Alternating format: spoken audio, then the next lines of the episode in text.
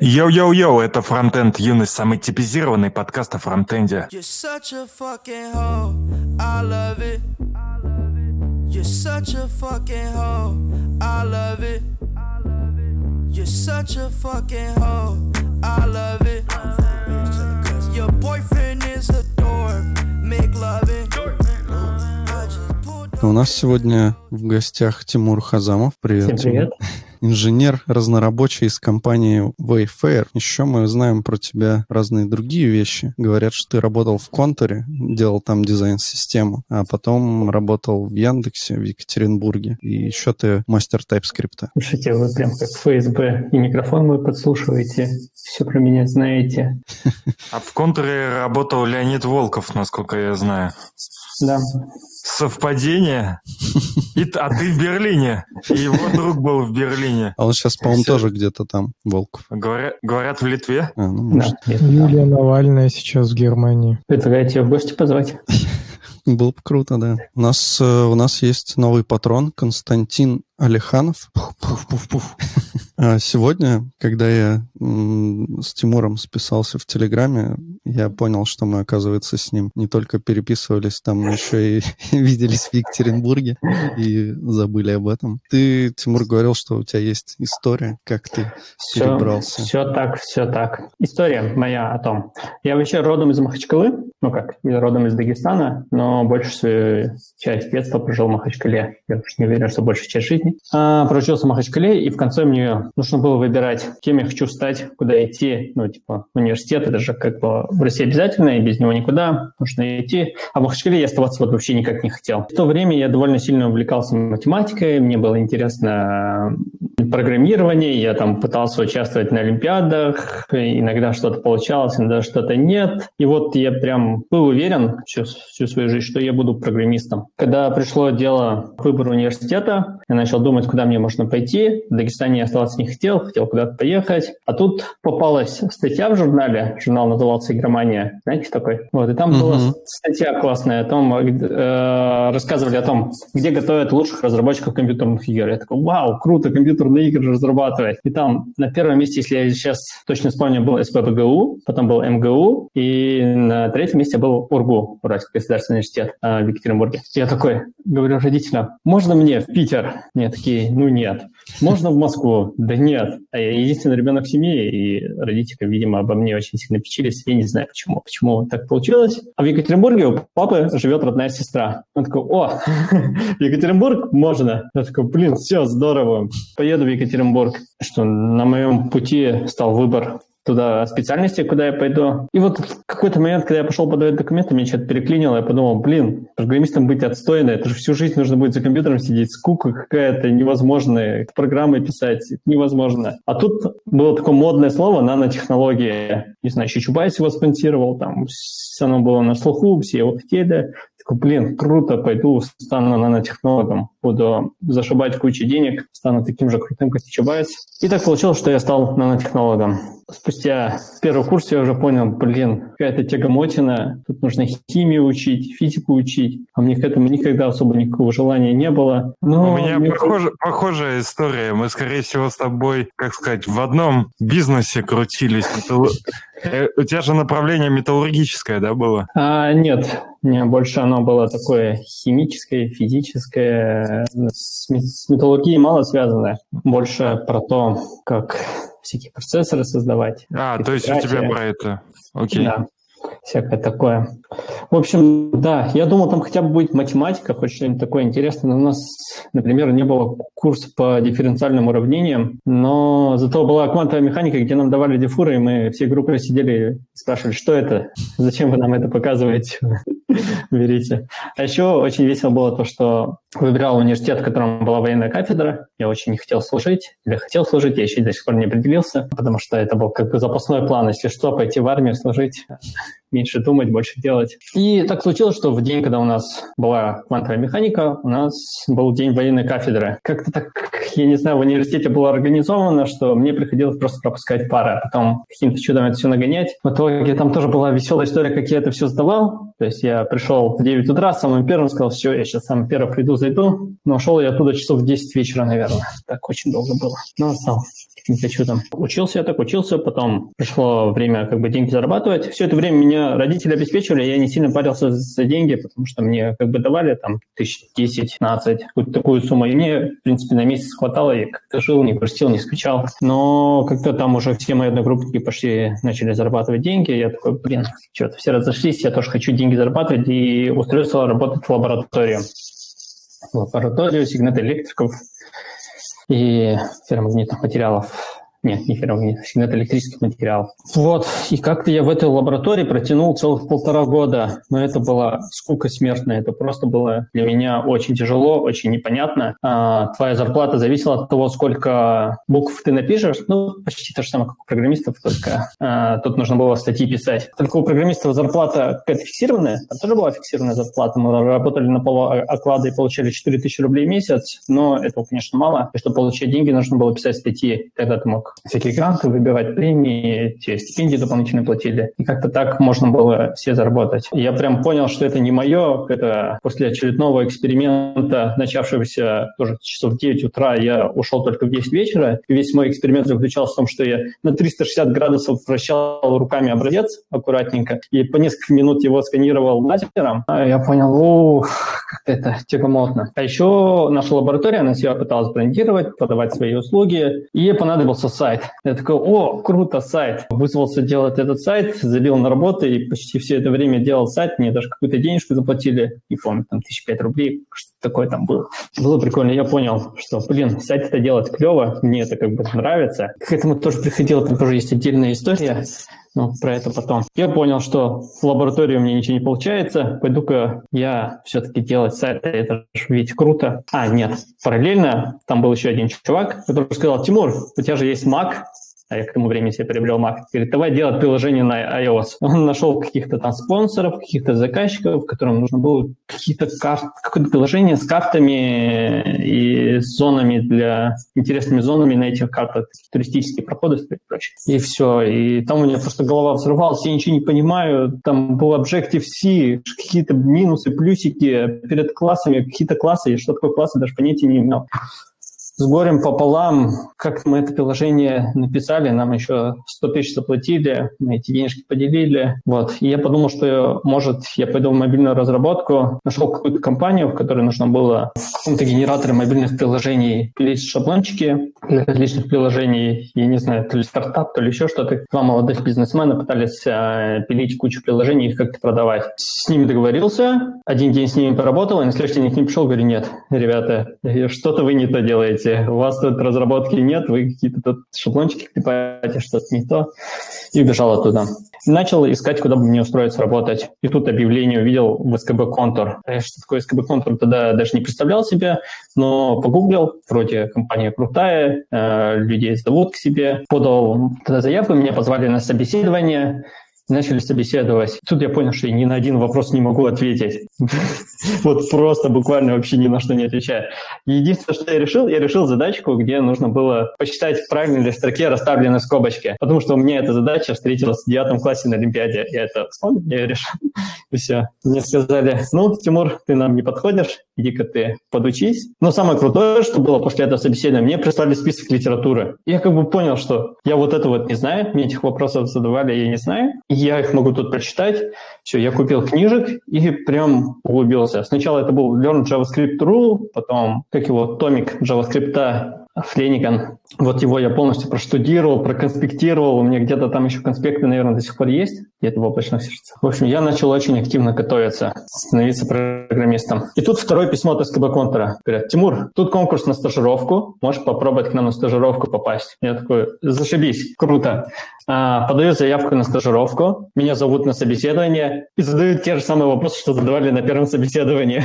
Я на все эти вопросы уже знаю ответы, я э, быстренько на них ответил. И в какой-то момент собеседуешь говорит, так, Тимур, кажется, ты у нас уже был, мы же тебя собеседовали. Я говорю, да, да, был, был. Каким-то таким чудом я вот так вот попал на стажировку и начал работать в компании СКБ Контур. Контур крутые вот. чуваки. Контур очень классные чуваки, да. не бросили меня и дали как бы свет, У нас, дали дорогу в светлую жизнь. нас еще спрашивают, УРГУ сейчас УРФУ? Сейчас УРГУ стал в РФУ. Это же забавно было то, что я искал университет, в котором есть военная кафедра, и в момент, когда я поступил в этот университет, там не было военной кафедры. Ее отменили, ее закрыли. Я уже думал, что не очистятся же из университета.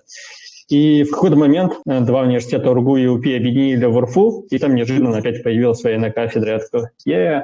Кстати, после университета я всерьез э, думал пойти ли работать в органы, то есть пытался там в ФСБ устроиться, но я, им, видимо, точно не подошел. Видимо, я завалил IQ-тест. Он был очень сложным. Типичный IQ-тест, где нужно было какие-то непонятные фигурки вращать, ставить места. Со стажировкой тоже было довольно весело. То есть я пришел в компанию стажироваться фронтендером, у меня не было наставника. Я был единственным фронтендером в команде. Было очень весело, да. Но, к счастью, наш менеджер нашел там помощника из другой команды, там был парень, который ко мне приходил, рассказывал. И тогда в контуре был BAM-стек, полный BAM, full BAM стек, вот, кто работал в Яндексе, наверное, с ним знакомы. Вот почему, Я наверное. знаком, да. Вот почему, да, все из контра уходят в Яндекс. Блин, я помню, что в те времена, когда я с ним познакомился, я потом очень долго шутил и говорил, что, что это за говно, как этим вообще можно пользоваться, вы что, шутите? А, и довольно быстро, спустя пару месяцев, я пересел на React. Говорю, все, не, будем писать приложение на React. А, как пересел на React, это просто увидел статью в Хабре, я горячий, молодой, единственный фронтендер в команде. Так что мог себе позволить. Что да, было такое. Ну, я очень сильно изменил свое мнение по отношению к BAM-стеку, когда я устроился в Яндекс работать, разрабатывать авиабилеты. То есть там не совсем BAM-стек был, а, как там эта штука называлась, я уже забыл. Ну, тоже собиралась при помощи ENB. BAM-HTML, там BAM-XGST. Вот BAM-HTML там не было, BAM-XGST не было, там все было на JavaScript, то есть почти тот же самый JSX, только не JSX, если его конвертнуть. Как же эта штука называлась? Я уже забыл. У тебя шуршит микрофон. Простите, пожалуйста. В, в общем, я там понял, что это довольно классная штука на самом деле, потому что мы писали большое приложение, и оно работало прям очень быстро. Оно собиралось быстро, оно работало быстро, оно весило почти ничего. То есть если вы сейчас прям зайдете на а, авиа Яндекс.ру, посмотрите, он, оно весит довольно мало, не знаю, там килобайтов 150, 200, что-то такое. Из них там большая часть Яндекс Метрика сожрет у вас. К сожалению, этот сайт задеприкетили, можно так сказать, и начали разрабатывать новый сервис на React, на новых технологиях. И там только одна промо-страница, где только была одна поисковая форма, откуда, куда и когда лететь, весил уже раза в два, в три больше, чем все приложение авиабилетов. В общем, этот бренд довольно классная штука, и особенно забавно смотреть на все, что происходит с React. Вот, например, недавно показали серверные компоненты. И я вот прям их же и видел тогда, когда пришел в Яндекс. Типа есть вот сервер JS. Priv.js, для, да, который да, да, да, миллениалы. Да, да, Priv.js тот же самый.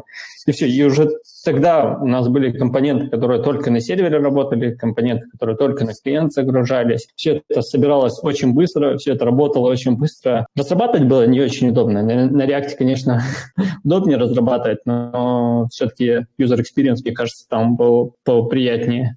Александр говорит, что Берлин делает с людьми. Бороды нет, зато челка какая. Так, кто не знает, Берлин почти полностью закрыт на карантине. Тут все парикмахерские закрыты. Бороду я прию, потому что я ухаживать за ней не умею. Так что волосы отрастают, потому что парикмахерские закрыты. В общем, тут такое дело, да. Так, в общем, после контура я ушел в Яндекс, поработал там полтора года примерно. Точно не помню.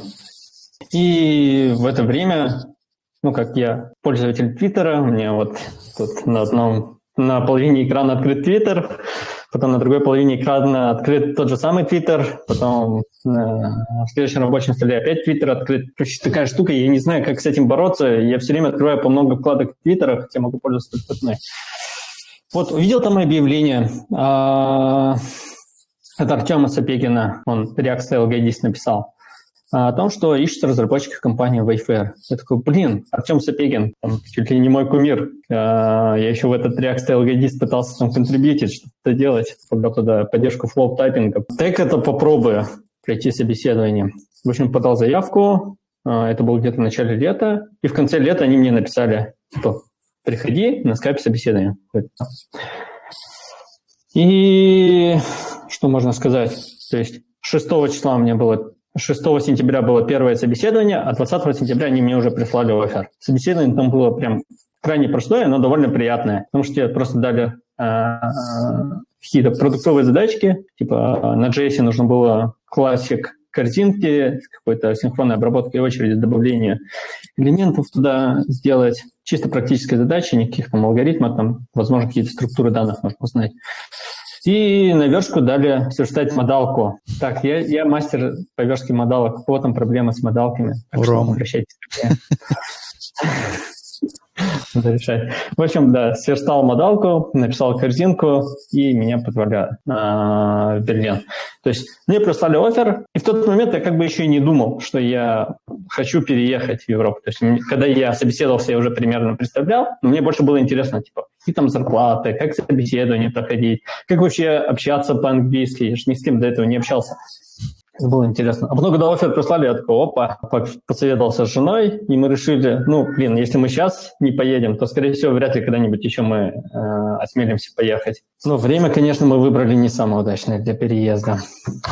Когда я перевез с женой детей, это было 20 марта, 21, 21 марта Берлин закрыли на карантин. Интегрироваться было прям очень сложно и до сих пор а, из-за этого страдаем. Типа там садики закрыты, пообщаться не с кем, ходить никуда нельзя. Да, в общем, тут все довольно строго с этим. Это вы еще залетели в этот, э, в доковидную эпоху еще успели мигрировать. Я-то вот мигрировал буквально в декабре, и я еще, у меня еще жена осталась в России, то есть еще одни частично а, еще, еще, еще не перевез? А ты сейчас да. где находишься? Я сейчас в Таллине, в Эстонии. А.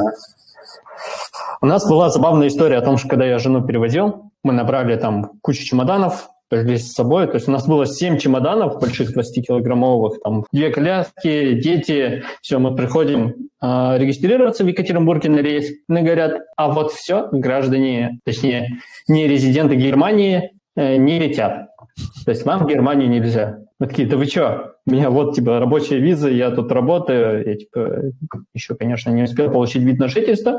Помимо этой рабочей визы, говорю, мы уже квартиру сдали, нам возвращаться некуда.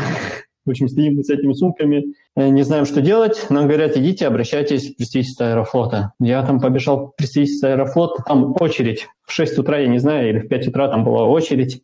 Я говорю всем, пустите меня, мне срочно, мне через 20 минут там самолет улетает. И девушка стоит там, очень медленно вбивает какие-то данные в компьютер, оформляет возврат багажа кому-то. А, переплат, перевес багажа оформляет, оплату. Все, я говорю, мне скоро самолет, мне нужно срочно решить проблему. Она говорит, подождите, в порядке очереди. Ни в какую не хотела меня слушать. Потом в момент того, как она оформляла, такая говорит, блин, я тут ошиблась, давайте заново документы заново будем оформлять. Я там уже был полностью на нервах, я не знал, что делать. Каким-то чудом она все это оформила, сдала, встречает наш. Говорю, нас не пускает вылететь в Германию. Она такая, почему не пускает? Я говорю, я не знаю, не пускает. Она кому-то звонит, а, оказывается, все можно.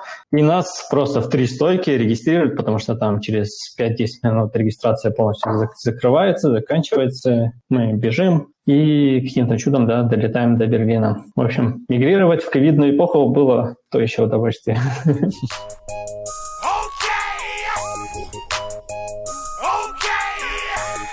Расскажи нам что-нибудь про TypeScript.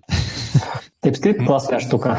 Лет пять, наверное, работал фронтендером, примерно так. Последний год после устройства Wayfair, хоть я и собеседовался туда чисто фронтендером, я почему-то пишу сервисы на PHP, и сейчас еще пишу на Java. Это довольно странно, потому что мне просто нулевой опыт в этих языках, я абсолютно ничего не знаю, но как я это учу, меня они прямо очень сильно бесят. Я хочу писать на TypeScript, мне нравится писать на TypeScript, я не понимаю, почему все так сложно. Особенно меня раздражает то, что нет асинхронности PHP, точнее, на нашем, нашем сервисе нет асинхронности PHP. PHP там есть какие-то поделки для асинхронности. Но у нас ее нет. У нас есть один большой монолит, в котором все очень сложно. И там очень весело то, что мы пилим GraphQL API, и нужно резолвить отдельные индивидуальные поля. А нет асинхронности. И вы тут можете только последовательно что-то делать. И вот недавно была очень забавная история, когда наш тимлит пришел и говорит, Тимур, почему вы вот тут вот два поля, два поля вместе запрашиваете? Давай-ка мы их будем по отдельности запрашивать, что PHP, что типа два процесса PHP у нас заспавнилось, в два потока его оттуда выгрузили, потому что это очень долго грузится. То есть одно поле у нас как-то медленно из SQL баски достается. Ох, да. Но, что это, я про TypeScript. Мое знакомство с типизацией началось с Flow. Со времена React вместе с React начали пропагандировать Flow, типа, смотрите, какая классная штука, выводит типы, мне прям очень нравилось. И тогда, когда мы, я начинал использовать Flow, а, TypeScript, мне кажется, не был еще настолько крут. У Flow была очень крутая система типов, и до сих пор она, наверное, даже превосходит, то есть возможности инференса, вывода типов из существующего кода у Flow, мне кажется, намного выше, чем у TypeScript, даже сейчас. Но Flow, One Love, я. я, я, да, Александр. Но с Flow было мне прям очень тяжело начинать. То есть ты пишешь какой-то код, помечаешь типами, а он ругается. И тогда это были совсем ранние версии, они до сих пор у Flow считаются ранними версиями. Разобрать, а, где произошла ошибка, довольно было очень сложно. Особенно если ты все не покрывал типами, а говорил, давай-ка мы все выведем. Flow уже умный, сам умеет все типы выводить. И вот тут начиналась проблема, то, что ты напишешь 100 строк кода, и он из этих всех 100 строк пытается вывести тип, и где-нибудь вначале появляется ошибка и он тебе показывает, что вот этот тип, который ты объявил в самом начале, не получается тут использовать. А где не получается его использовать, не показывает. И это было прям очень весело искать, где это, что распать. Ну, идеальный способ всегда работает, это бинарный поиск, когда ты половину кода удаляешь, смотришь, работает, нет. Лучший способ поиска проблем на все случаи жизни. А к тому же Flow был безумно медленным. Не знаю почему. Мне говорили, что он очень быстрый. Он работает там на больших базах тоже, на больших кодовых базах тоже работает быстро но такого не было. У него была еще проблема с поддержкой IDE-шек. Надеюсь, сейчас с Language Server протоколом, с OSP протоколом все стало получше, но я уже давно не писал на Flow. Долгое время я как-то сопротивлялся, говорил, что TypeScript говно, я не буду его использовать, даже не пытался смотреть в его сторону, говорил, вот Flow наше все, TypeScript не умеет даже там банальные типы вывести, зачем нам его использовать? Там, пытался примеры приводить непонятные. А, говорил, что вот тут есть неявный тип, там, opaque types, как они э, в TypeScript будут называться, я уже забыл. Но не суть. Были какие-то фишки, на которые я давил, говорил, что TypeScript так не умеет.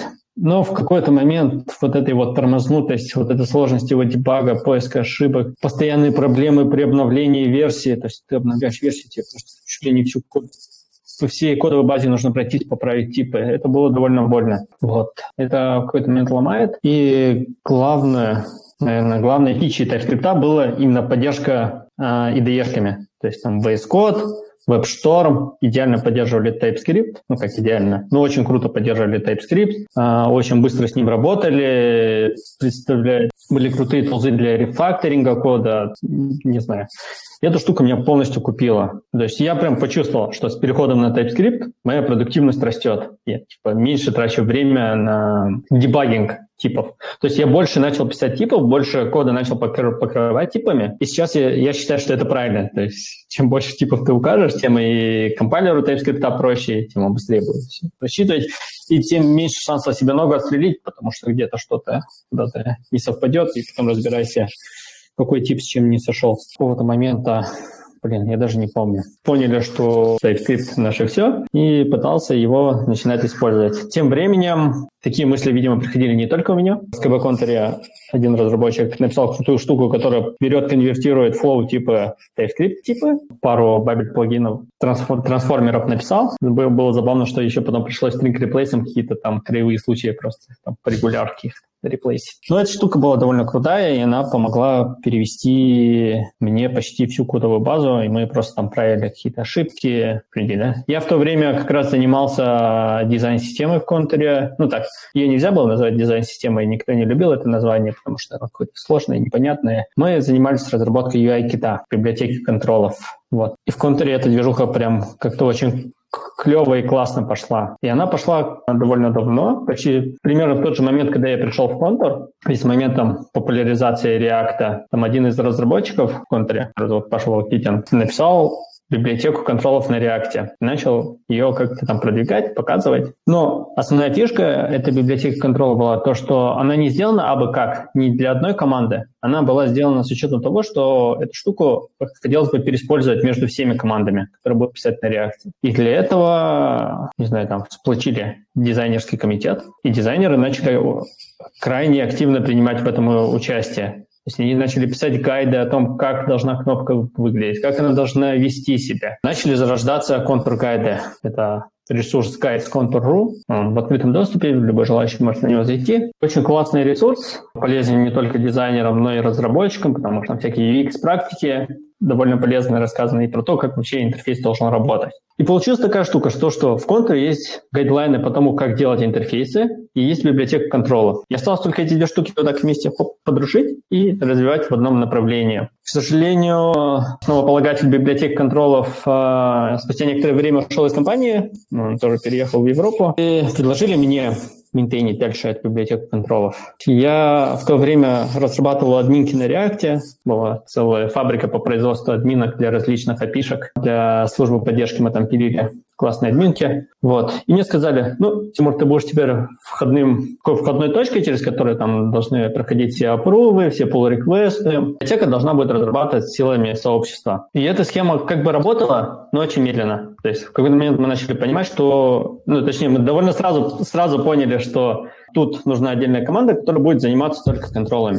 Развивать ее, продвигать ее, помогать другим командам ее использовать. То есть к моменту, когда я уходил из контура, там использовала эту библиотеку контролов порядка 20 команд. То есть они ее как-то использовали, постоянно приходили на меня, ругались, говорили, а, твой очередной релиз все сломал, срочно нужно починить это. Особенно было забавно, когда кто-то там использует очень старую версию, и они просто не могли обновиться на новую, потому что какие-нибудь breaking changes нужны, а у них был баг, его нужно было еще пофиксить. И такой, все такая дилемма непонятная.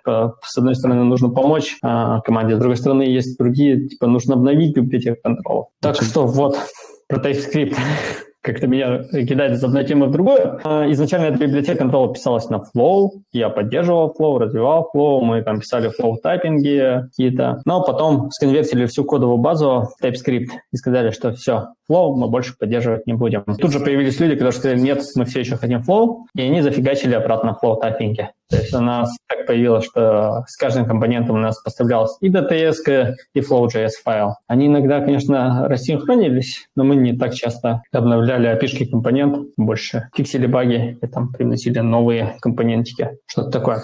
Довольно интересная история о том еще, как написались эти гайды. Вот этот ресурс, Guides Contour.ru, он был полностью создан дизайнерами. Причем дизайнерами еще тогда, не, которые не были разработчиками. Помню, что мне сказали, нужно помочь дизайнерам сделать такую штуку, в которой можно будет накидать HTML, и она будет красиво там рисоваться. Но нужны еще там менюшка, чтобы можно было навигироваться, что хотелось, чтобы это все генерировалось из файловой системы. Не знаю, какой черт меня дернул, я решил, что, блин, идеально тут использовать Jade-шаблоны. Сейчас это пак шаблоны называется, да. То есть, мне кажется, это была моя самая большая ошибка, потому что из-за этого пришлось всех дизайнеров учиться писать эти Jade пак шаблоны, это странный синтаксис, как-то они это осилили. И более того, какой-то момент я вообще перестал а, разрабатывать приложение, то есть я напилил какое-то простенькое Node.js приложение, которое генерировало HTML из этих трейд-файликов, и все, я, я ничего не делал из этого. Они начали добавлять туда плагины, начали писать свои плагины, а, начали добавлять какие-то там классные анимации, переходы, форму обратной связи. Все это делали дизайнеры. Для меня это был просто какой-то вообще взрыв мозга. Люди, которые вроде а, не, совсем не занимались разработкой, довольно активно начали этим заниматься, делать и сделали довольно классный ресурс, которым я до сих пор пользуюсь, радуюсь. Там, даже своим коллегам показываю, говорю, используйте Google Translate, читайте, смотрите, вот такая штука. Нам тут еще накинули. TypeScript очень слаб, слишком слабая система типизации. TypeScript не оправдывает затрат на его внедрение, сказал Илья Климов пару дней назад в своем стриме. Что вы думаете по этому поводу? Ой, спорить с Ильей Климовым страшно. А, ну, я, конечно, буду спорить. TypeScript очень силен и очень крут. Он, как по мне, не знаю, типизация его может там, превосходить те же самые там enterprise языки типа C-Sharp, Java, и на нем можно делать намного более крутые штуки, особенно с последними релизами, где ввели template string тайпы. Теперь можно прям в шаблончики, в типы вставлять, из них выводить типы, страшные штуки это э, генерить. Вон там ребята показывали, как JSON парсить при помощи типов TypeScript. Но это, конечно, э, не стоит так делать, и не для этого он был создан, но TypeScript позволит вам, не знаю, покрыть всю вашу кодовую базу э, типами настолько, что в следующий раз, когда вы будете писать новую фичу, вы будете нажимать Ctrl-пробел, у вас появится автокомплит, вы туда выбираете какой-нибудь элемент из этого автокомплита, он вставляется, оно все интегрируется, все работает, все проверяется. Э, я не знаю, я не могу с этим согласиться. То есть оно зависит от того, как вы используете TypeScript и для чего вы используете TypeScript. А я в первую очередь использую TypeScript для того, чтобы он мне помогал генерировать этот автокомплект. И чтобы, когда я где-нибудь что-нибудь поменял, у меня все места подсветились красненьким, сказали, ой, вот тут теперь у нас, э, вероятно, что-то может пойти не так. Давай-ка мы это починим. Знаю, там ребята делали очень крутые штуки. Например, там по Swagger API или по OpenAPI генерят типы, их забивают на клиент и делают э, type-checking на уровне для пишек. То есть там, когда ребята, особенно когда у вас есть несколько команд, одна пилит API, другая пилит фронтенд, это, не знаю, в Яндексе, например, это было очень распространено. Эта штука крайне сильно себя оправдывает, потому что ребята бэкэндеры могли что-нибудь обновить, сбилдили, смотрели, опа, типа не сходится, надо бы кому-то это поправить. Либо ты не будешь менять у себя поля в API, либо пойди поправь во фронтенде это все дело. А во фронтенде там же это веб-пак, потом претер нужно, это же все установить, так что первый вариант, кажется, более вероятен. Ну, мы, кстати, так делаем, мы даже ну, полностью генерим клиент, э, то есть у нас, когда Java Backend билдится на CI, он генерит новую версию библиотеки клиента, и мы просто npm install делаем делаем и видим, где что поменялось. Вот это да, еще круче. Я не помню, пару лет назад я смотрел какой-то доклад с какой-то реактовой конференции, и там чуваки рассказывали про то, как они с OpenAPI генерят типа или там api И у них там был клиент, в который ты просто засовываешь путь, типа там slash users, и эта штука сразу понимала, что по slash users у тебя приходит там тип user, и возвращаемый тип у тебя уже был строго типизирован. Из типизированных языков мне тут не хватает э, типизации эксепшенов. Вот прям хотелось бы эту штуку в каком-то виде иметь, иметь, но ее ни в каком случае нет, потому что каждый exception будет у вас error или any, что-нибудь типа такого. Не знаю, будет, будет ли добавлено, в планах я такого не видел, не помню. Я находил issue, там какой-нибудь там throwable приобрести, изобрести, но пока не знаю. А во всем остальном это довольно классная штука. И особенно вот эти ваши Redux, ваши, наши это я тоже писал очень много редакс-приложений. Можно полностью покрыть типами все редакс-приложения так, что у вас а, все экшены там будут типизированы, каждый редюсер будет знать про все экшены, про все пейлоды, продвигать по пейлод какому типу сделано. И это все довольно круто. От SKB контуром мы даже доклад готовили о том, как это все сделать на CodeFest, который проходит в Новосибирске. Нас Миша Шатихин рассказывал. Очень круто. Довольно интересно было. Тогда, тогда вся эта движуха только-только начиналась с TypeScript, и мы уже тогда пытались все это использовать на полную катушку. А я тоже пытался эту штуку сделать так, чтобы у нас прям было все стопроцентно типизировано. И была довольно забавная история, когда вот мы начали писать большое приложение, тот же Яндекс Travel, и мы начали все экшены в один экшен объединять. То есть у нас есть один глобальный экшен, который содержит в себе все возможные экшены, которые у нас используются в этом приложении. И в какой-то момент это стало безумно медленно работать. А, по сути, каждый редюсер в нашем Redux-приложении, он принимает все возможные типы экшенов. Мы его просто игнорим, э, то есть мы в каждом редюсере обрабатываем обрабатываем только тот экшен, который мы хотим туда обработать, а все остальные просто в дефолт сваливаем и возвращаем то, что самое стоит неизменно. И эта штука, когда мы объединили все экшены один, начали использовать, эта штука какой-то стал просто не поддерживаемой. Ну, как не поддерживаемой. Редактор кода просто отказывался тебе что-то делать сказывать. И это на самом деле была проблема тогда. Кажется, в этом плане производительность TypeScript сейчас а, прям очень сильно улучшили. Ну, и с этим должно быть меньше проблем. Но тогда мы тоже нашли какой-то workaround. Мы использовали факты фабрики редюсеров, которые принимают только определенный слайс экшенов, тип возможных экшенов для этого редюсера. А в любом другом случае он просто сваливался в дефолт. По TypeScript э, есть довольно прикольный твиттер, мне кажется, я уже когда-то советовал. TypeScript Daily называется. Постят про то, как можно классно использовать TypeScript в разных ситуациях. Да, прикольно. Я периодически тоже стараюсь постить что-то в Twitter э, про TypeScript, примеры кода туда скидывать, но почти обычно все эти варианты довольно вымышленные, э, непонятно, зачем их использовать, и делаются больше там по фану. Например, как сложить там два числа на, на типах. Там довольно забавные хаки используются, что, например, как получить ноль в TypeScript. Ты просто берешь тип от пустого массива и смотришь свойство length, и оно тебе возвращает ноль. Вот. А чтобы получить единичку, ты просто потом добавляешь в этот, а, ну, берешь массив из одного элемента и берешь length. Вот. А недавно добавили рекурсивные типы, и теперь ты можешь в рекурсии добавлять туда элементы в этот массив. Получается, у тебя этот length, он растет, растет, растет, и ты можешь таким способом сделать сложение чисел. Ну, там все время инкрементировать не единичку, а другой там, наоборот, уменьшать. А ты, кстати, видел, э, не так давно был челлендж по TypeScript на GitHub? А, да. Я его не совсем осилил, не до конца осилил. Ну, то есть я начал его решать, дошел там, до сложных задачек, а суперсложные я что-то не стал решать уже. И потом как-то забил на него. Но надо вернуться и попробовать решать. Благодаря этому челленджу я узнал про, который я никогда в жизни не использовал, там был инстанс на this type this type. Он позволяет объектику, у которого есть несколько методов, в каждый метод пропихнуть this указанный. Да, и эта штука, оказывается, действительно используется для типизации view, что, потому что там все, типа ты там описываешь, по view ты описываешь, какие, какая у тебя моделька, computed свойства по этих селекторов и еще экшены. И они все должны друг из друга, это все один объект, и они должны все друг из друга как-то наследовать. Где-то this type там используется. Это было довольно интересно.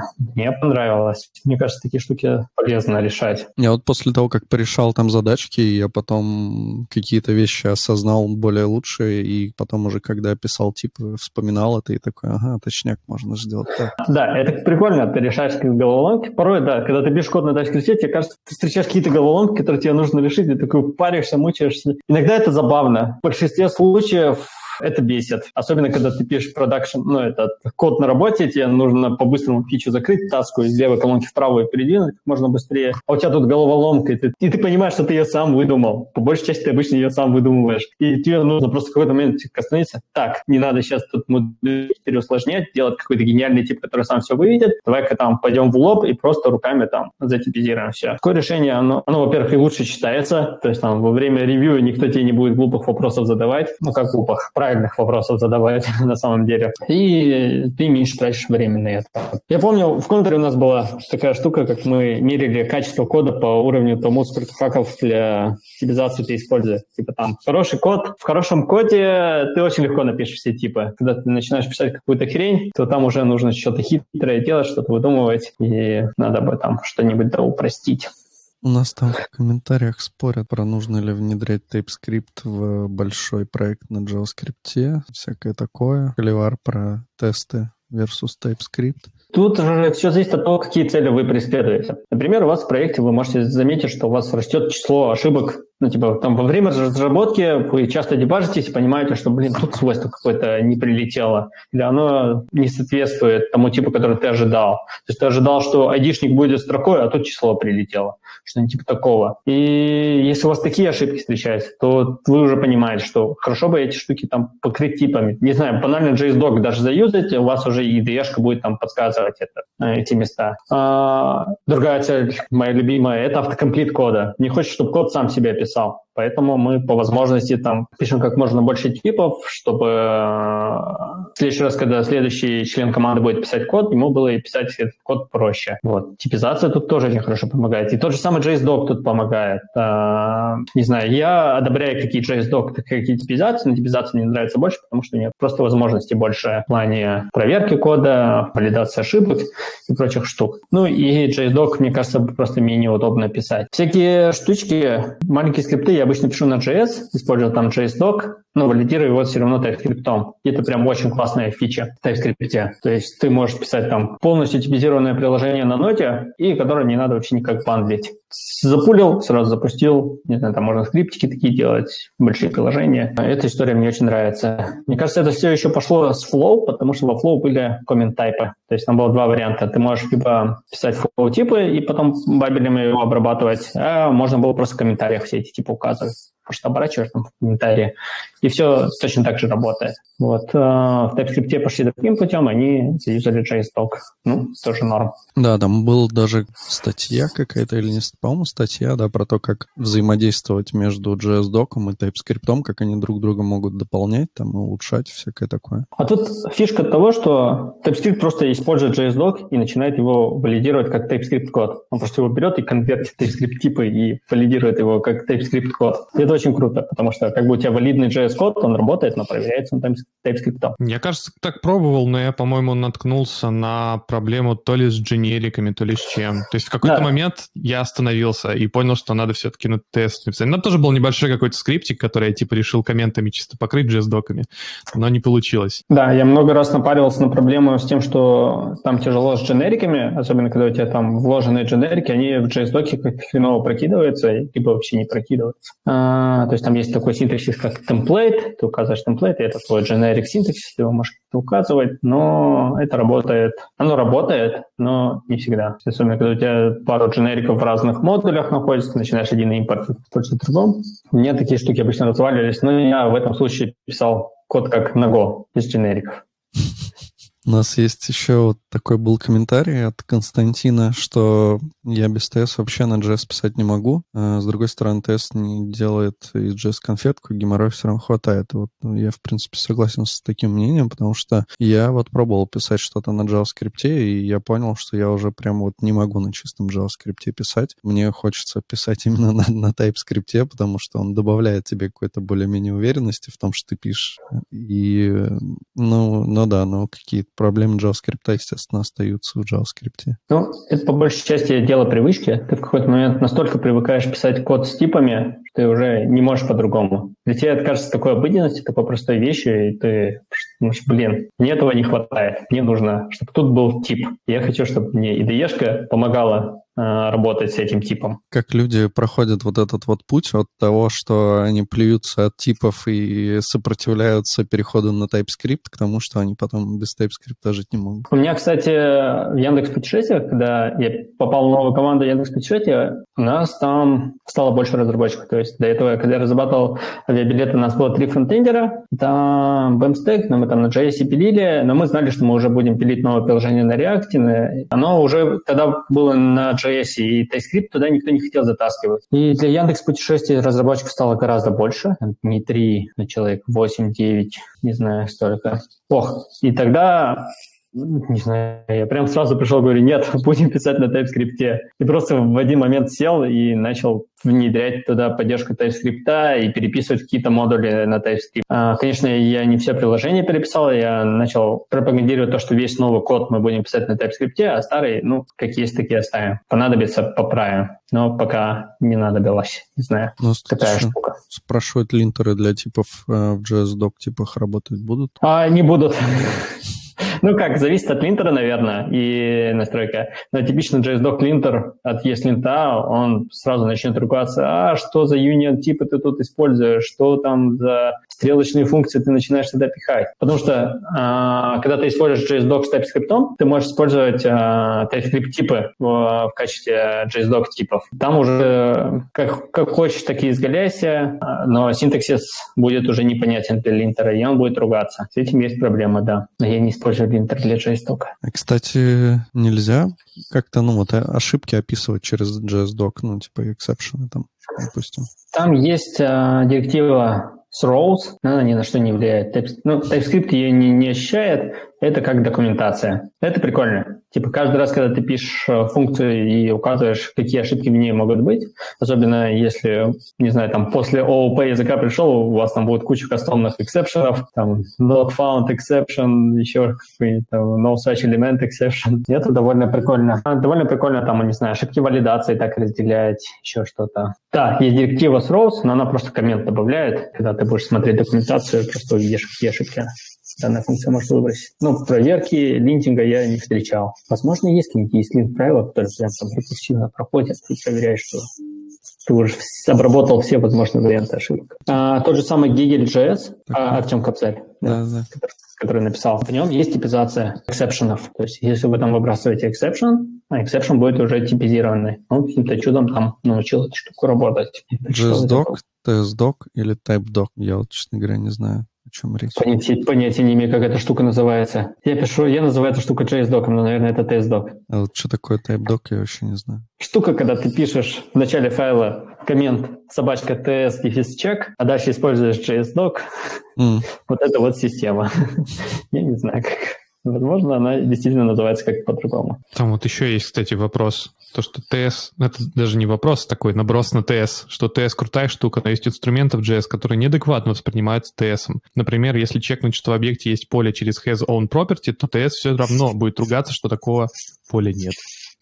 Это да, будет. Ну, то есть, а, да, это довольно неприятные штуки. Ты, например, особенно мне бесит такая штука, когда ты, вот, ты создаешь объектик типа map, класса map, не знаю, допустим, string-string, и потом делаешь map get, а он тебе возвращает nullable свойства. Ну, типа, оно либо undefined, а, либо string.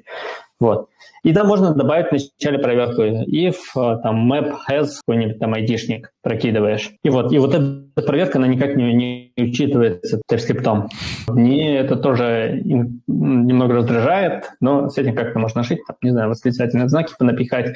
Но с has on property там будет другая история. Не уверен, что он потом вообще разрешит использовать это свойство, потому что оно, скорее всего, не объявлено в типе. Скорее всего, такие проблемы.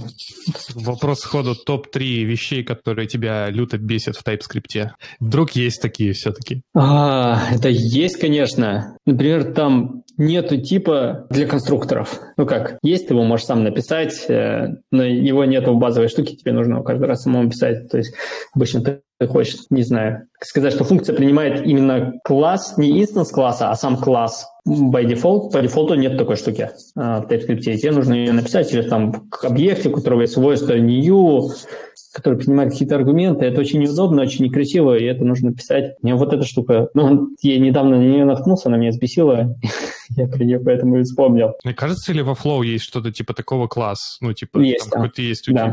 Доллар, доллар класс, кажется. Ну, э, возможно, это React класс был. Я не помню точно, но кажется, по Flow, скорее всего, По-моему, был прям такой, да, кажется. Вот. Что еще? бесит. Порой там бывают нечитабельные эксепшены. А, да. У тебя сложные объекты, и где-нибудь в глубине одно поле не сошлось с другим, говоришь, что... Особенно забавно, когда он пишет, что type T не подходит с типом T. Говоришь, и тут T, и тут T. Что не так? Почему не подходит? Такие штуки. Ну, когда ты на них начинаешь, натыкаешься, ты обычно очень много времени тратишь, и это очень сильно раздражает. Ты, наверное, в отличие, может быть, даже от многих нас, следишь за более активно за развитием TypeScript. Чего ты, может быть, ждешь, наоборот, новых версий? Я очень долго ждал рекурсивных типов, и они пришли. Я прям очень долго ждал, пока у нас там появятся рекурсивные типы. Сейчас а, мне прям очень хочется, чтобы появилась эта штука. Во Flow она называется opaque types, неявные типы. Когда ты можешь объявить, что, а, например, у меня есть строка, которая будет а, использоваться только в качестве айдишника для юзеров. Ты говоришь, что это opaque type строки, которая называется user ID. И этот user ID ты можешь использовать только в пределах там, одного модуля, например, или еще что-то. То есть ты его никак не можешь руками создать, ты его можешь использовать использовать, либо там какие-то там фабрики использовать для генерации этого юзера. Вот эту штуку я тоже очень жду. Там есть пропозал в TypeScript, его активно как его обсуждают, говорят о нем. Что еще, что еще мне не хватает? Ну и хочется типизированных эксепшенов. Есть такая штука все-таки. Не знаю почему, но мы зачем-то типизируем эксепшены. Вот, возможно, можно этого не делать, и все будет хорошо. Ну, в Nest е же, допустим, тоже не сказать, что они типизируются, там просто они все описываются, каждый exception наследуется от другого какого-то exception а, и вроде там нет никаких с этим проблем. Ты Не, имеешь в ну, виду типизацию, смысле, что- чтобы типа тело exception а можно было затипизировать еще? Не-не-не, это в смысле, что если у тебя throw происходит функции где-то, какие-то выбрасывает какой-то перечень функций, что ты эту функцию можешь, типа, вызывать, и в exception е у тебя это просто какой-то error, непонятно, что там наверное, не error, а чтобы это был перечень вот этих эксепшенов, который может там выбросить, эту часть, которую ты в трек чебернул. Так, Мгм. наверное, про это речь. А, по большей части мне хочется, чтобы язык, ну, TypeScript мне форсил проверять на эксепшены. То есть если этот код может выбросить ошибку, мне хочется, чтобы он мне показывал, что вот этот код может выбросить ошибку. Давай-ка мы тут try catch добавим, на всякий случай. Ну и типизация, да. Типизация оттуда и вытекает. Можно им Интересно. закинуть такой пропозал. Он есть у них был. Я недавно его искал. Хотя это скорее, подобное. Наверное, для линтера, да, наверное, правило, которое э, должно тебя предупредить о том, что здесь возможен какая-то ошибка в рантайме, допустим. Ой, еще одну штуку вспомнил, которая меня долго раздражала в TypeScript. Это то, что когда ты берешь, о, обращаешься к массиву или к какому-то там рекорду по ключу, он тебе всегда возвращает не nullable тип. Теперь они добавили э, фичу, которую ты включаешь, и когда ты достаешь из массива элемента, он так же, как и в мэпе, nullable, ну, optional, типа есть, либо undefined. Это они какую-то настройку добавили или это они... Да, это добавили или добавят 4.2. Я, возможно, что-то напутал. Кажется, ее добавят а, в TypeScript 4.2, который должен вот-вот выйти. То есть в конце февраля они зарелизят. И, ну, и там будет это вот. Или он 4.1 был уже, извините. Там, там еще про exception набросили, а то упомянули, что можно упороться по FP. FP-шник пришел в чат. А тут, алярм. Можно упороться в FP и просто не бросать exception, а возвращать результат. Ну, этот, э, да, обертка над результатом чего-либо. А я вот недавно заюзал функцию new URL. И оказалось, что в нее можно под- подавать только валидные урлы. А какой-нибудь там www.test.com, он не воспримет, выкинет exception и пошлет тебя подальше. Такие штуки. А так, да. Ну, про это, конечно, хорошо бы знать. Я про это не знал. И как-то болезненно узнал. Но теперь знаю, да. Как с JSON, например. Типа если ты JSON, как там, JSON parse, да, вызываешь, он может тоже все тебе сломать. JSON, ну, как, JSON парсер, он тоже тебе мапит на какую-то модельку, и ты тоже там можешь result, ну, э, какой-нибудь там э, result тип, у которого есть exception и value, ну, типа там either left, right, left, чтобы у тебя не распарсился, right, что распарсился. Я даже, вот вы работали с этими монадами either, left, right или там maybe? Ну, с maybe понятно, вот с either мне больше всего раздражает, то, что у него есть left и right, и где из них ошибка, а где из них значение, я не могу запомнить. Я Еще, только мне кажется, смотрел доклад э, Артема про монады. О, вспомнил еще одну вещь, которая меня прям бесит в TypeScript. Когда ты парсишь, ну, то есть об- обычно ты объявляешь какой-то класс, и ты не можешь сказать, что объект — это инстанс этого класса. Ты можешь сказать, что ты можешь использовать этот класс как интерфейс, но ты не можешь сказать, что этот объект должен быть инстансом этого класса. Вообще никак. То есть а ты, не знаю, используешь тот же самый JSON парс, он тебе вернет а, обычный объект. А, возможно, ты до этого сериализовал там свой надуманный волшебный классик.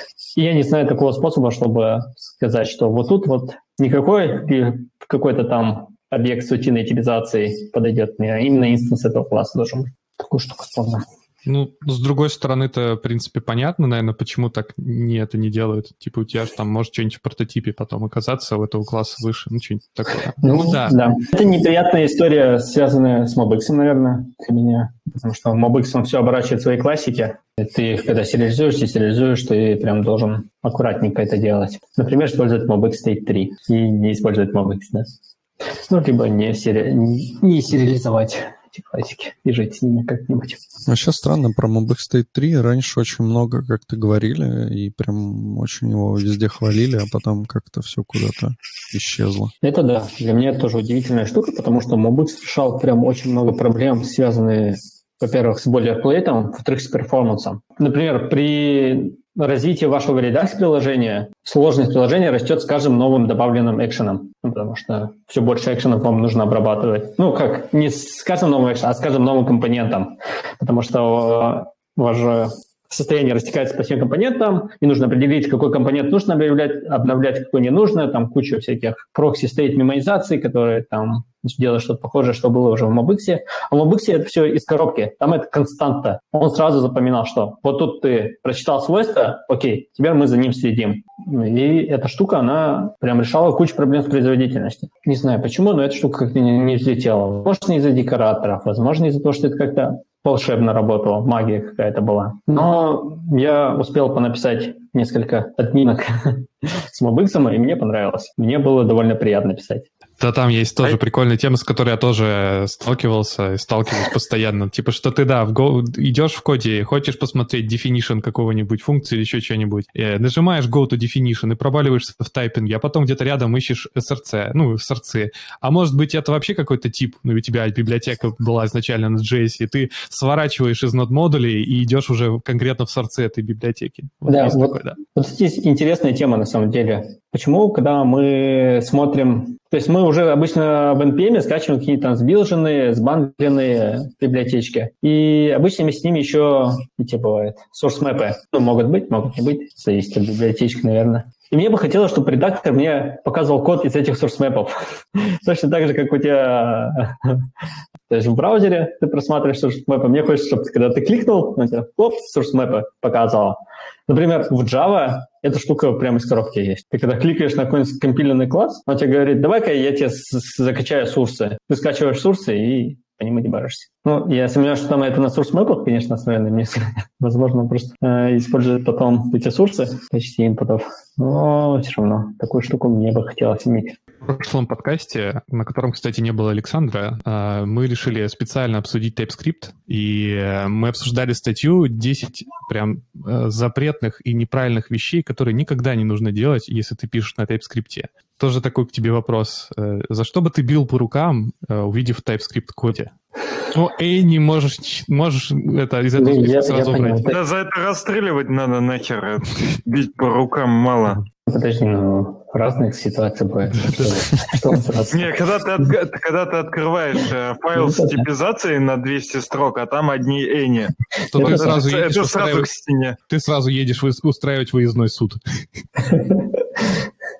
Это да, это есть такое. А, ну, то есть, первая штука, про которую я говорил, это обычно чересчур умные типы которые пытаются все сами вывести или там, не знаю, фабрики какие-то сделать. Кажется, в нашей профессии, то есть у нас есть классная возможность не делать ничего сложного, там, не писать классы, наследования, там, использовать все эти дженерики, а там, ну, дженерики все равно приходится использовать, удобно все-таки. А мы можем использовать там какие-нибудь простые объектики, для них писать типы и использовать функции, передавать эти объектики в эти функции. По большей части мы можем большую часть наших потребностей закрывать именно таким подходом. Не знаю, там будете экспресс-приложение писать, у вас там одни функции будут. React-приложение сейчас тоже одни сплошные функции. Как бы изобретать довольно сложного, умного, ничего не надо, не стоит. Это, во-первых, обычно это бывает так, что ты пишешь какой-то умный тип, ты во время того, когда ты его пишешь, ты понимаешь, как он работает, а завтра ты уже не знаешь, как он работает. А потом тип становится умнее тебя. Да, тип, тип сам себя начинает писать. Это его. Не знаю, я довольно снисходительный человек. Чаще отправлю ревьюшки, чем их запрещаю. Есть такое мнение, что нужно поддерживать чужое мнение. Типа поддерживать человека в его начинаниях, чтобы он умел высказывать свое мнение, начинал его продвигать, не становился каким-то роботом, который пишет код по шаблону, а сам начинал что-то творчески придумывать. Мне кажется, что я себе вот эту позицию прям вбил в голову. На самом деле, использую ее в качестве оправдания своего незнания того, как правильно писать код. У меня самого с этим проблема, когда начинаешь писать код, кода становится много, его становится очень много, он становится очень вложенным, всякие там реакт-компоненты начинают там вкладываться друг в друга, файлик там на тысячу строк растягивается, такое. Ну, да.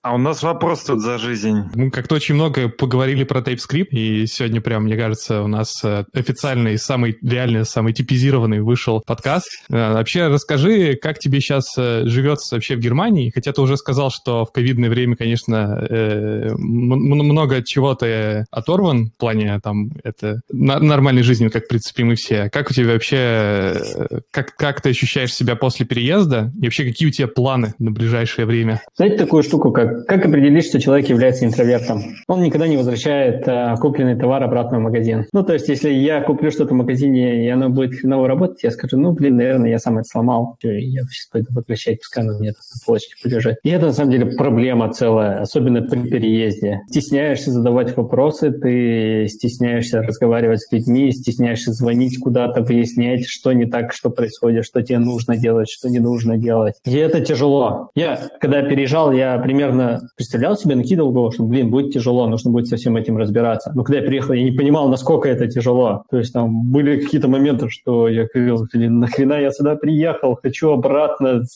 Там все было просто, понятно, что там все, все законы с детства известны, как жить понятием все знают. Но тут такое было. И первое время было прям очень тяжело. Особенно было тяжело в тот момент, когда я не мог найти квартиру. Я как-то на расслабоне приехал в Берлин, на две недельки снял отель и думал, что я за две недели найду тут квартиру. Это оказалось вообще не так. Оказалось, что найти квартиру — это прям mission impossible какой-то. Мне пришлось продлить отель еще на две недели. То есть я там четыре недели... А, нет, неправда. Или правда. Я забыл.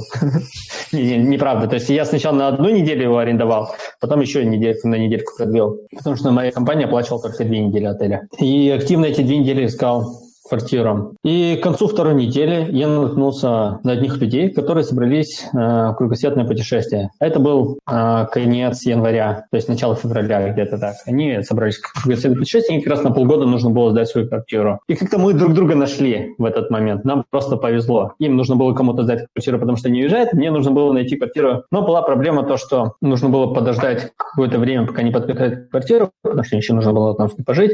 В итоге у меня был период, когда мне две недели недели нужно было где-то пожить, а мне негде жить. Отель мне не оплачивает, деньги тратить жалко как-то. Но тут на помощь как-то э, пришли бывшие коллеги. Бывший коллега из Яндекса к себе забрал, поселил на диван. Я у него две недельки на диване прожил. И потом переехал в квартирку на полгода. Вот, люди, конечно, уехали в кругосветное путешествие, и, видимо, у них было совсем не кругосветное, потому что они застряли в Малайзии и так и провели полгода в этой Малайзии. Э, не уверен, что им было там крайне весело, но недовольны вроде бы. И за эти полгода мне нужно было перевести семью э, и найти постоянную квартиру. На поиски постоянной квартиры у меня ушло три месяца. И это была просто жесть какая-то. Я абсолютно ничего не понимал. То есть вроде есть объявление, там сотни объявлений о сдаче квартиры. Ты пишешь во все них хоть какую-нибудь, дайте мне, пожалуйста, я готов хоть какие угодно деньги платить. И тебе никто не отвечает. Абсолютно никто не отвечает. Изредка тебе отвечают, зовут смотреть квартиру и зовут обычно смотреть какие-то новостройки. Ты приходишь, они говорят, ну вот, квартира стоит столько-то,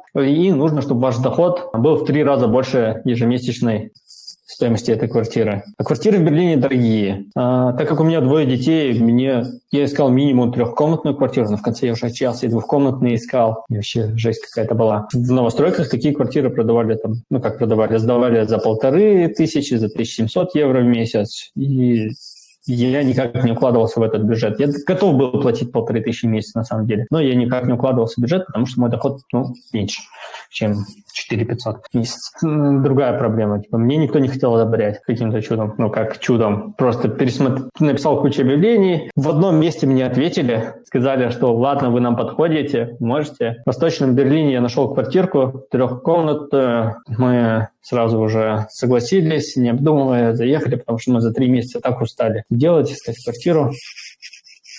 Вот, нашли. Еще была проблема с ковидом. Из-за того, что был карантин, все закрыли. И нам нужно было зарегистрироваться в Германии э, для того, чтобы там получать детские пособия, для того, чтобы безопасно выходить на улицу и не говорить, что ты тут незаконный мигрант какой-нибудь, чтобы пользоваться какими-то услугами, там, страховку получить или еще что-то. И вот, и тут есть такие учреждения, которые называются бюргерантами слово бюргер. Бургер – это человек по-немецки, бюргерант. И они были закрыты. В сайте висит объявление, там, если у вас экстренный случай, пожалуйста, звоните. И ты не можешь понять, у тебя экстренный случай или не экстренный случай, что считать экстренным случаем. Ты к ним звонишь, а никто не отвечает. Ты к ним пытаешься еще раз позвонить, никто не отвечает. В итоге у нас прошло несколько месяцев, только как мы смогли добраться до хоть до какого-нибудь бюргеранта и подать заявление на регистрацию. Проблем там было вообще куча. Куча еще проблем было с твоим привыканием к тому. Ты приходишь, а тут цены все в евро. Первое время я вообще охреневал. То есть я после Екатеринбурга, где на тысячу рублей мог там огромный пакет еды домой притащить, и целую неделю мы могли его есть, тут за 10 евро только один завтрак у тебя. Я такой, а, что, почему так дорого?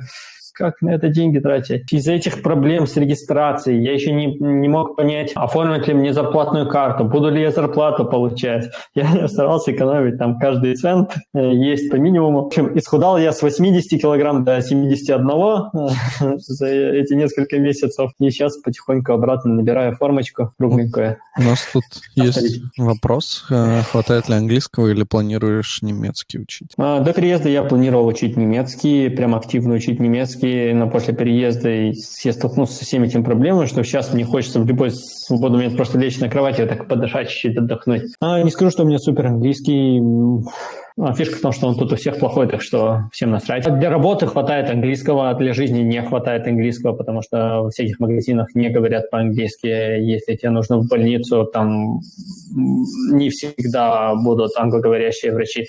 Даже более того, с большей вероятностью ты встретишь русскоговорящего врача, чем англоговорящего врача. У меня была тут ситуация, когда у меня сын тут руку вывихнул, пошли к врачу, и мы с врачом долго друг друга не могли понять. Я не знаю немецкого, он не знает английский. И потом в какой-то момент момент он такой, Sie Russisch? Я такой, о, Руссия же. Я, и все, мы так переключились. И дальше уже было попроще. Не знаю, с доставкой тоже так было несколько раз, когда они меня спрашивают, какой этаж, а я не понимаю, что они от меня хотят. Я говорю, открыто там, заходите. Они тоже такие, о, Руссия же. Тоже сразу на русский язык переключаются, разговаривают. Английский в какой-то степени его хватает, но по большей части все равно. Ты живешь в другой стране, где основной язык немецкий, думаю, все-таки стоит тут выучить немецкий. Тяжело там с фильмами и прочими, то есть первое время там в кинотеатр ты не походишь. Ну, часто вообще они все закрыты, но первое время они были открыты, и найти сеансы на английском тут сложно. В отличие, например, от какой-нибудь Голландии, тут все-таки переводят на немецкий язык все фильмы. В тех же самых Нидерландах там весь прокат на английском языке, они вообще не парятся, и не все говорят по-английски. Еще другая проблема с правами. Я так и не получил тут местные права. То есть после пересечения границы с Германией твои права теряют действительность. Ты, видимо, сразу не умеешь ездить, и тебе заново нужно учиться издавать на права. Издавать на права тут дорого. То есть там одно обучение стоит около 500 евро, потом еще экзамены, кажется, там не знаю, тоже по сотне 200 евро. Это дорого, это пугает, на это нужно время тратить, с этим тоже проблема. Вот тут Константин говорит, что продажникам нужен АИ, который будет определять в покупателя интроверта, чтобы впаривать ему брак. Да, гениальная идея.